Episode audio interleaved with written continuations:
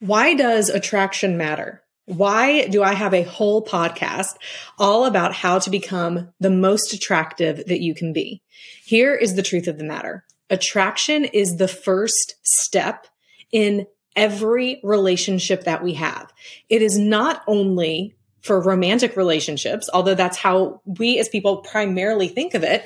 But when you look at the way that we view attraction, the research that I have done, that, that my dad has done, that he taught me on, on the pies of attraction, these four areas, the physical, intellectual, emotional, and spiritual areas of attraction, then you begin to realize that this is a step in a relationship that is a continuous step. It's something that never ends, but it is the first thing that helps a relationship to begin. Because let's just put physically aside for a minute, but intellectually, emotionally, spiritually, these are the people that we are looking to engage more with. People who feel like make us better in all of the four areas, but also that we feel we can add value to them as well. We look for this for workplaces that we want to join, churches that we want to join. We're looking for places where we feel like we fit. So here is the truth of the matter. Attraction is a lifelong process. It is not an end result. It is not a number on a scale or a jean size that you fit into. It is not a measurement of a bicep. That's what my husband is all about right now. It's not any of those things that you then acquire or hit and therefore you have arrived. It is a lifelong journey of becoming the best that you can be, living into your fullness and into your purpose, fulfilling what it is that God has set you here on this earth to do. I believe that the pies fit into every single one of those.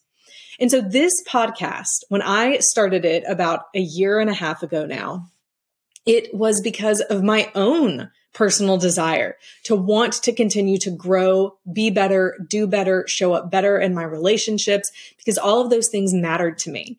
And I saw the podcast as a way of sharing what I was learning with all of you.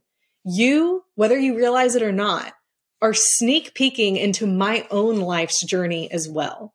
I have said to many people, I am an open book. And that's true. I really am. I share a lot about my life, about my marriage, about my, my kids with people because number one, it's one way that I continue to learn and grow and, and wrestle through things when I share with others.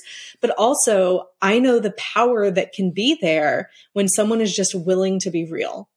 I'm willing to be real with y'all. And in today's episode, I'm going to share with you a journey that I'm currently on, a struggle that I am currently in, a confession that I need to make. Let's dive into today's episode. Physical, intellectual, emotional, and spiritual. These are the four areas of attraction, or as us insiders like to call it, the pies. Join me, Kimberly Beam Holmes, as we speak with other experts around the world on how to become the most attractive that you can be. Create confidence and find happiness. We will teach you how. It starts with attraction, and it starts now.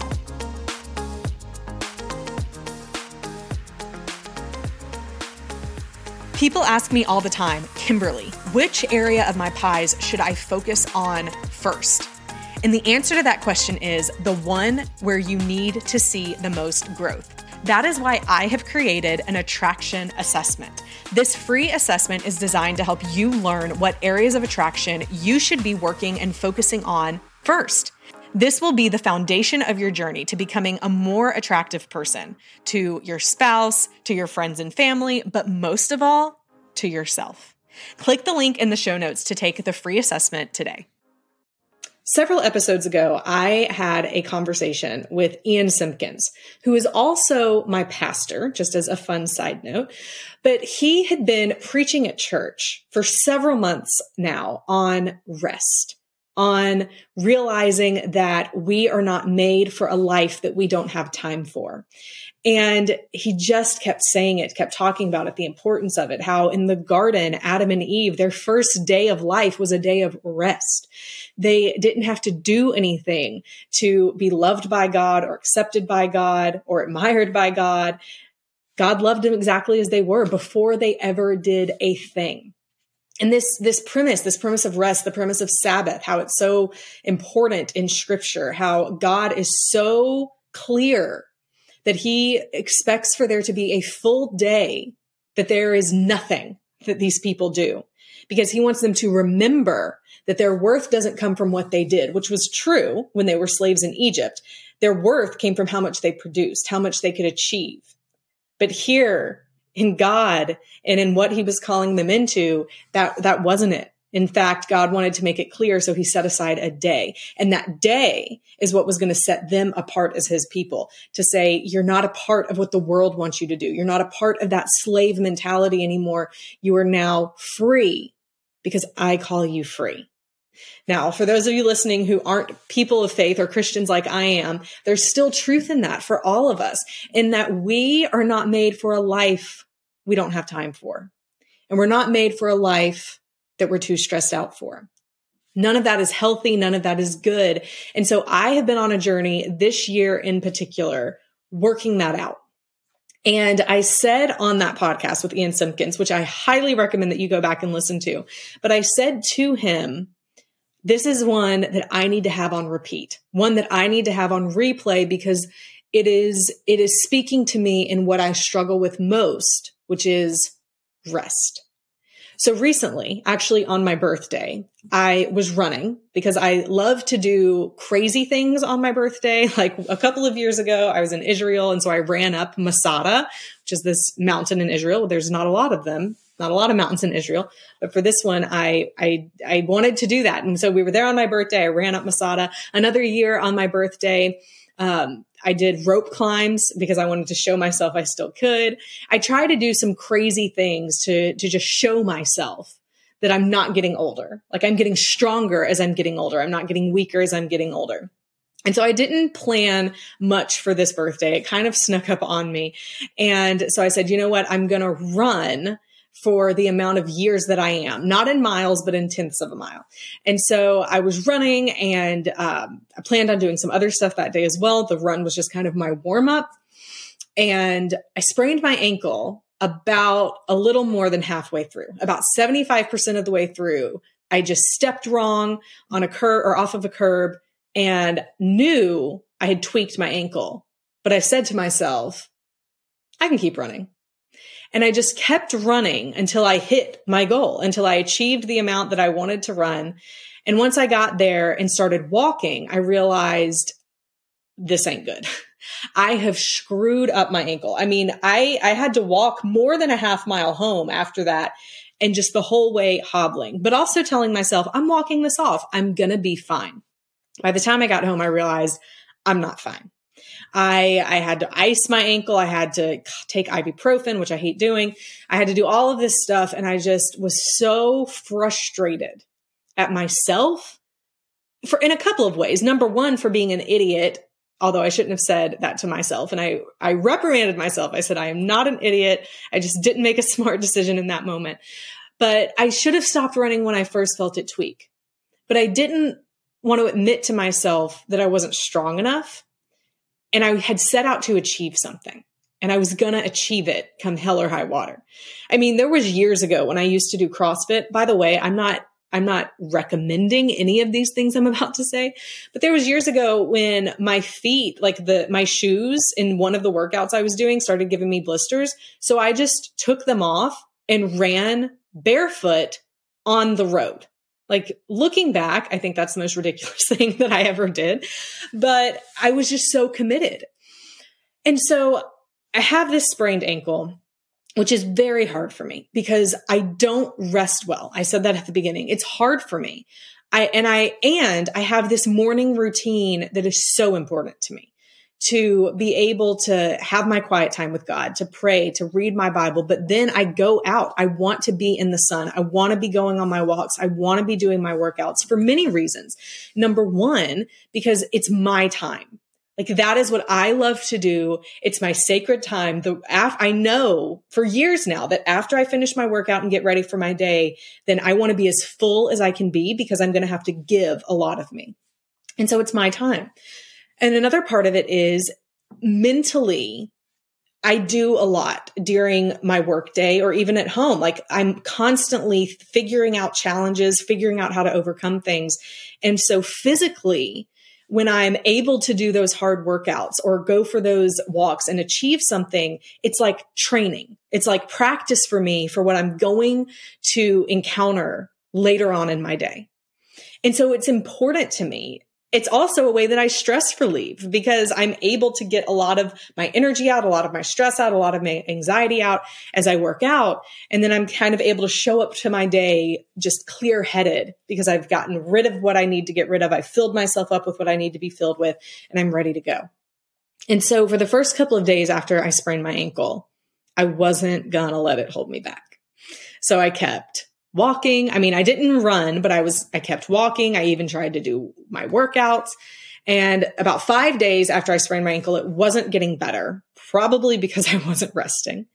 And I decided to do a weight workout that morning and I ended up hitting myself in the head with, with one of my dumbbells. And it was at that moment I just surrendered. I, I, put the dumbbells down. I laid down on the floor. Thankfully, I was fine, didn't have a concussion or anything, but I just laid down and cried and said, I, I shouldn't do this. It's not that I can't. It's that I shouldn't. This isn't what my body needs. This isn't what I need. And I think I need to, to come to terms with right now, strength looks different for me. When I was in yoga teacher training several years ago, I never understood it then. But one of the things that my yoga instructor said was sometimes the strongest pose that you can take during a yoga class is child's pose. For those of you who aren't familiar with yoga, child's pose is really where you are just face down on the ground. You kind of have your hips over your feet. So um, it's it's this pose that you go into as a rest pose. And she said, sometimes child's pose is the strongest pose that you can do. Because sometimes we want to achieve so bad. We want to do so much. We want to just keep piling on, piling on, adding the stress, adding the to do list, adding the things that sometimes mentally the hardest thing for us to do is stop and love ourselves and give us the grace we need in that moment. I thought it was ridiculous then. I get it now. So why am I sharing all this with you? I have I have more that I'm about to go into, but I want you to realize that I learn from these podcasts just like you do. So I had that conversation with Ian, which I shared with you. And this is me sharing with you how I have been struggling with implementing rest and changing my mindset. But I had a conversation recently with Austin Sullentrop, who is at Strengths Finder. He's over their global initiative to expand. And Strengths Finder is all about really leaning into what your strengths are and focusing on how to make those better than focusing on your weaknesses and what you're bad at. And one of the things that we talked about during that episode is, is the importance of really understanding what you are wired to do how you are wired, the way that God made you is the way that I believe it and look into it. And so after that episode, I went back and I looked at the Strengths Finder test that I took five years ago because I couldn't remember at the time of the episode. I didn't, I didn't prep well before, um, with my stuff, with looking back and actually getting my results that I had taken five years ago. And so I looked back after the episode and I, I read through all five and here were my strengths. The first one was competition. After that was significance. The third was focus. The fourth was restorative and the fifth was belief. So I'm going to break down for you what, what those mean. So having a strength of competition means that I strive to win. I mean, it's, it's pretty much as simple as that. I like for there to be measurement. I like to see what it is that is needed of me. And I want to not just meet that expectation, but exceed it. The second one is significance, which means that I want to do something that's important. I want to have an effect on people. I mean, one of the ways that it even says it is to leave a mark on the world. The third one being restorative means that I love being able to see problems and find a way through them.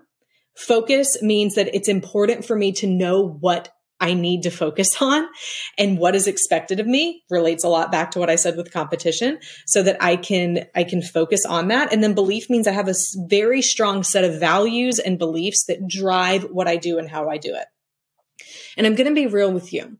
When I saw these results, especially the first one, especially competition, I was ashamed because I always saw it as a weakness.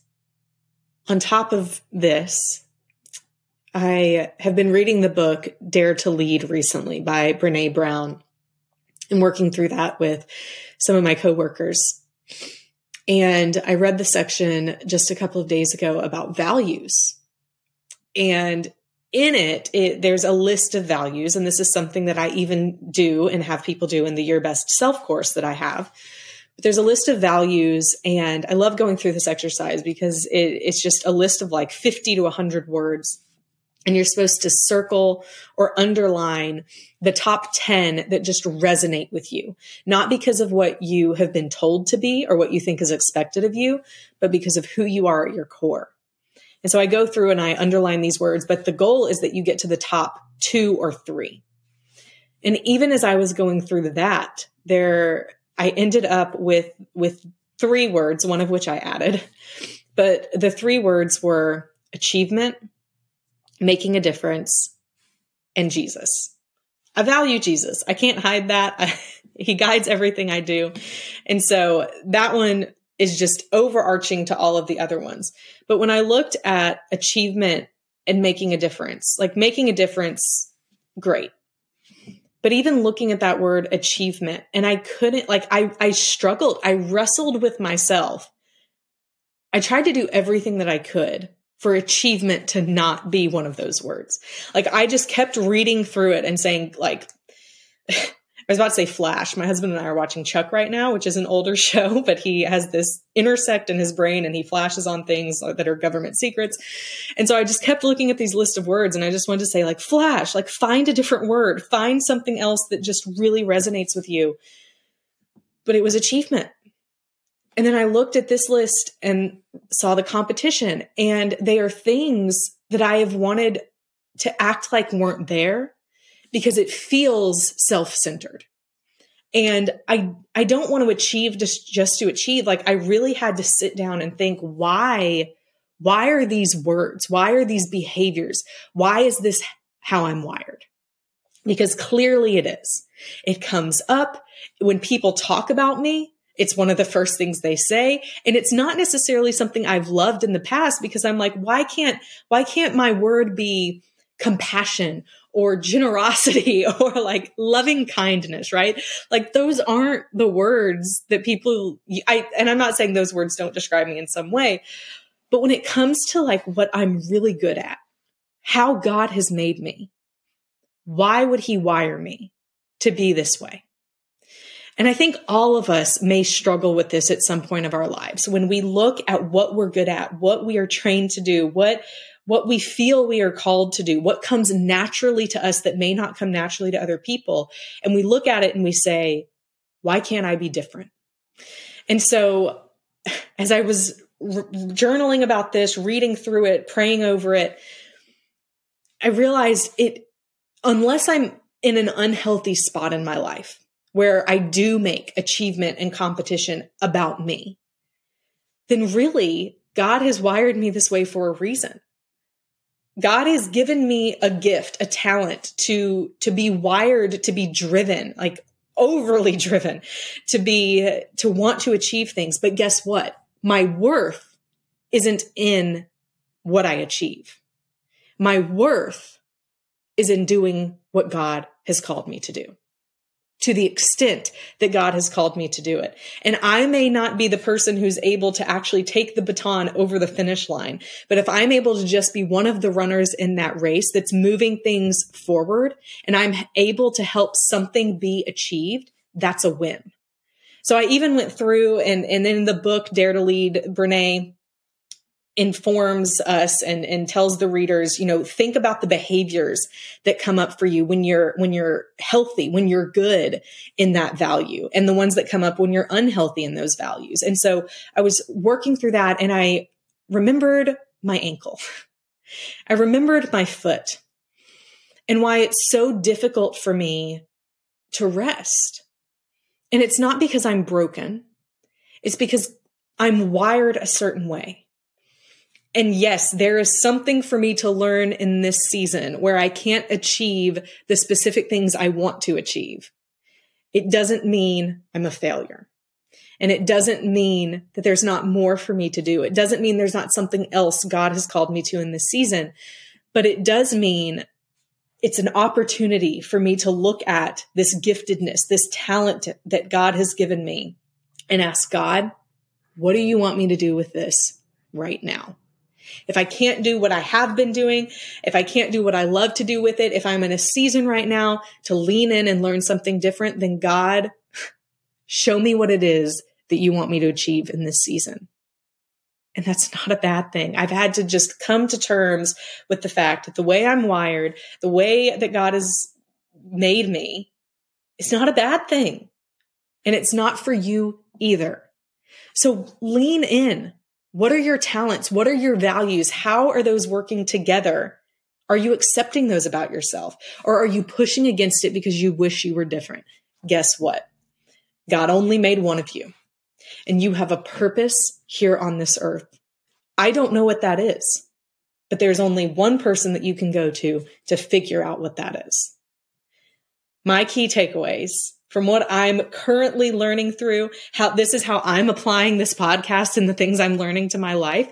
I'm actually diving in and trying to do the work, like taking these strengths finder results, taking what I know about rest and how it's important even in the midst of wanting to achieve. I can't achieve anything apart from God. I can't achieve anything apart from being able to be filled up with God and what God wants me to do and being sensitive to the leading of the Holy Spirit. And whatever your faith is, I believe that's true for you too. I, I hope that one day you may even want to explore more about God, about the God that loves you. You may be resistant to God because of what you have seen other Christians do or from what you believe about God or maybe your own experiences in church in the past.